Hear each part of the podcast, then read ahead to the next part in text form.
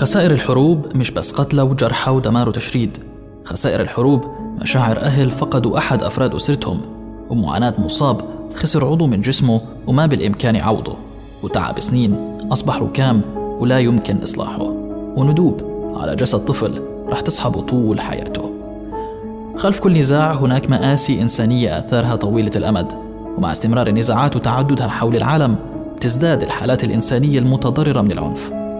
بودكاست الرحلة هو سلسلة من القصص الإنسانية لأشخاص عانوا نتيجة الظروف المحيطة فيهم وبيستفيدوا من خدمات الرعاية الطبية والتأهيلية اللي بتقدمها منظمة أطباء بلا حدود لضحايا العنف والكوارث والأوبئة في أكثر من 70 دولة حول العالم. رحلة هالحلقة رح تكون لبنغلاديش وبالتحديد للمنطقة الحدودية مع ميانمار لنسمع قصص من لاجئي الروهينجا اللي بيعيشوا في مخيمات بعد لجوءهم من مناطقهم.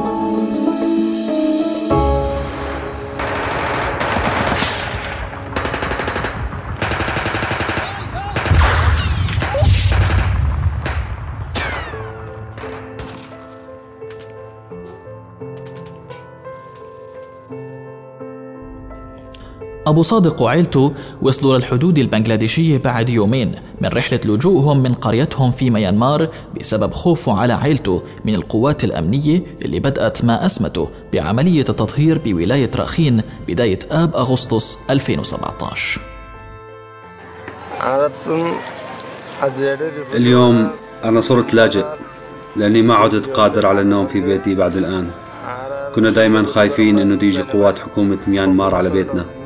كنا خايفين لأنه أشخاص بريئين مثلنا تعرضوا للاعتقال والسجن والتعذيب. وبعضهم رجعوا مشوهين بسبب قطع أعضاء من جسمهم. وهذا كله عم يحصل بسبب العداء الديني إلنا. من بداية أزمة الروهينجا في ميانمار كانت بنغلاديش وجهة اللاجئين الباحثين عن الأمان هربا من العنف اللي حاصل في مناطقهم. نحن بنيجي على بنغلاديش فقط لحتى ننجو بأرواحنا. نحن بنطالب الجهات الدولية إنها تضمن لنا حقوقنا. لأني بمجرد ما أشوف الناس هون بيعتنوا فيهم فهذا بيخليني سعيد. قبل ما أشوف هذا كنت يأسان من الحياة. عبد السلام البالغ من العمر 15 سنة لاجئ من ميانمار بيعيش في مخيم بجنوب شرق بنغلاديش. تمكن عبد السلام من الهرب والنجاة بنفسه أثناء محاصرة قوات ميانمار لقريته. أنا هربت لأنه أهلي وبقية عائلتي ضلوا بالبيت. كل اللي شفته هو مجموعة جنود. دخلوا بيت وبدأوا بإطلاق النار في كل مكان. وقتلوا كل اللي كانوا موجودين. بعدين دخلوا بيتنا وقتلوا اللي بداخله وأشعلوا فيه النار. وأنا بدأت أركض من بيت لبيت. وأنا كنت أركض شفتهم بيذبحوا بمجموعة رجال. وبيغتصبوا وبيعذبوا بنساء وبنات صغار. تمكن عبد السلام إنه يختبئ ببيت إمام القرية لفترة بسبب انتشار الجنود في كل مكان قبل ما يهرب راكضا باتجاه الحقول. ما كانوا الناس قادرين يخرجوا من بيوتهم لأنه الجنود كانوا يطلقوا النار حتى على البيوت من دون ما يدخلوا عليها. وبعدها ولعوا النار في كل البيوت واحد ورا الثاني. أنا كنت خايف إنهم يلاقوني فهربت ركاض وفي ناس ثانيين كانوا يركضوا بس كان في كثير ناس توقع. لأنهم كانوا يطلقوا عليهم النار. بتشير تقديرات منظمة أطباء بلا حدود المستندة على استبيانات أجرتها إلى أنه ما لا يقل عن 9400 شخص فقدوا أرواحهم في ميانمار بين الخامس والعشرين من آب أغسطس والرابع والعشرين من أيلول سبتمبر وتوفي 6700 شخص منهم على الأقل نتيجة للعنف كما بتشير التقديرات إلى مقتل ما لا يقل عن 730 طفل دون سن الخامسة. رجع عبد السلام مرة ثانية ليتفقد أهله لكنه ما وجد غير الجثث والدمار. رجعت ثاني يوم الصبح على قريتي. كانت مليانة بالجثث لأشخاص مذبوحين من الرقبة نساء مقطعة أثدائها وآخرين مقطعين أطرافهم. واللي تصابوا ما قدروا يهربوا كانوا يقتلوهم كانوا كلهم ميتين. كانت البيوت لسه مضوية بس ما فيها غير القتلى. حقول الرز والجثث كانت لسه مشتعلة فيها النيران. كانت الجثث كثيرة لدرجة إني ما عرفت وين أمشي. لما وصلت على بيتي لقيت أهلي مقتولين. أبوي وأمي خواتي إخوتي وأولاد عمي.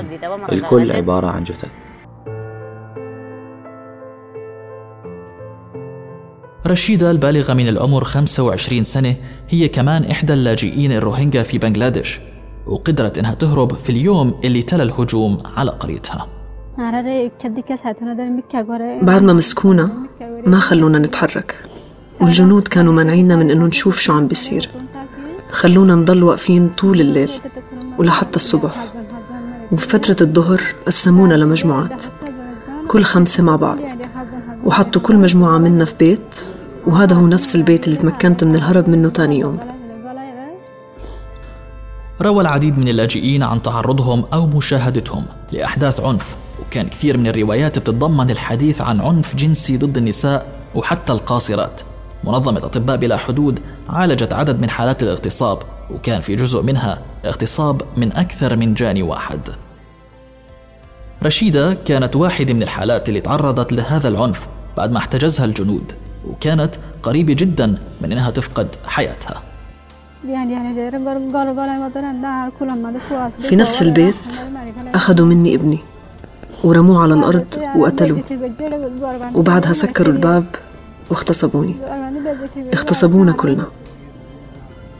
وبعدها بدأوا بتشريح أجسامنا بالسكاكين. قتلوهم كلهم.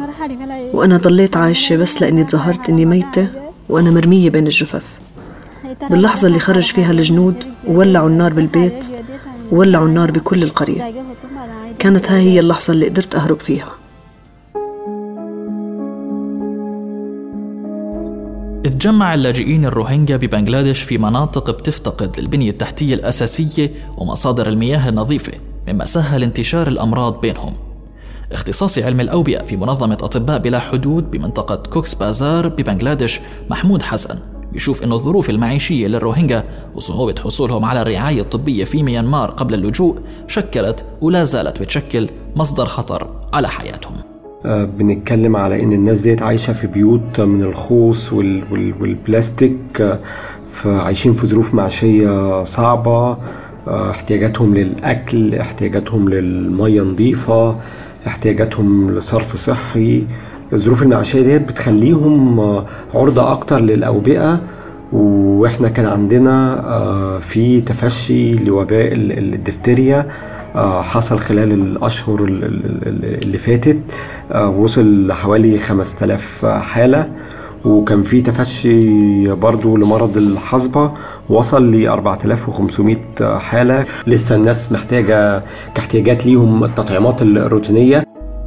مع اقتراب الموسم المطري بتزيد التخوفات من تفاقم الوضع في مخيمات اللاجئين بسبب غياب وسائل الوقاية من الظروف المناخية اللي بتصحب الموسم المطري. وأيضا بسبب ضخامة عدد اللاجئين. احتمال آه، لحدوث آه، سايكلون أو اللي هي العواصف آه، بتبقى رياح شديدة فعواصف قوية. دي ممكن بتؤدي إلى البيوت هنا مبنية من الخوص والبلاستيك فممكن تؤدي إلى نزع البيوت ديت. كمان موسم المطر مع المية الكتيرة في خطورة لانهيار التربة وجرف آه، بعض البيوت آه، وده ممكن يسبب أزمة فوق الأزمة. آه، لسه في برضو مئات من اللاجئين بيعدوا الحدود بيعدوا الحدود هربانين من ميانمار طالبين الأمان. حتى وإن كان الظروف المعيشية في المخيمات هنا صعبة. آه، متوقعين خلال الفترة الجاية ومستعدين إن ممكن يبقى في زيادة في آه، حالات الأمراض المنقولة بالمية نتيجة لموسم المطر زي الإسهال المائي الحاد. بتجهز منظمة أطباء بلا حدود بشكل دوري خطط استعداد لمواجهة الظروف المتوقعة في حالة انتشار الأمراض وتدفق اللاجئين. ولذلك رفعت المنظمة طاقتها الاستيعابية وزادت من طاقمها تحسبا للموسم المطري في بنغلاديش وعملت على تجهيز غرف العزل استعدادا لأي انتشار للأوبئة. لسه الأزمة الإنسانية ما انتهتش لأن في لسه مئات من اللاجئين بيعدوا الحدود كل أسبوع. هربانين من الخوف على حياتهم وهربانين بعد ما بقت قراهم شبه مهجورة. بتدير منظمة أطباء بلا حدود عشر نقاط صحية لعلاج اللاجئين الروهينجا. ومنها أربع مراكز رئيسية بيعمل فيها أكثر من 2000 موظف. قدموا خلال الأشهر الست الماضية أكثر من 351 استشارة طبية للمرضى الخارجيين وأكثر من 8150 استشارة للمرضى المقيمين. كنا معكم في هذه الحلقة من الإعداد والتقديم إيهاب زواتي من الإشراف الفني غسان سمارة. تابعونا على الفيسبوك وإنستغرام لتعرفوا أكثر عن الحلقات القادمة.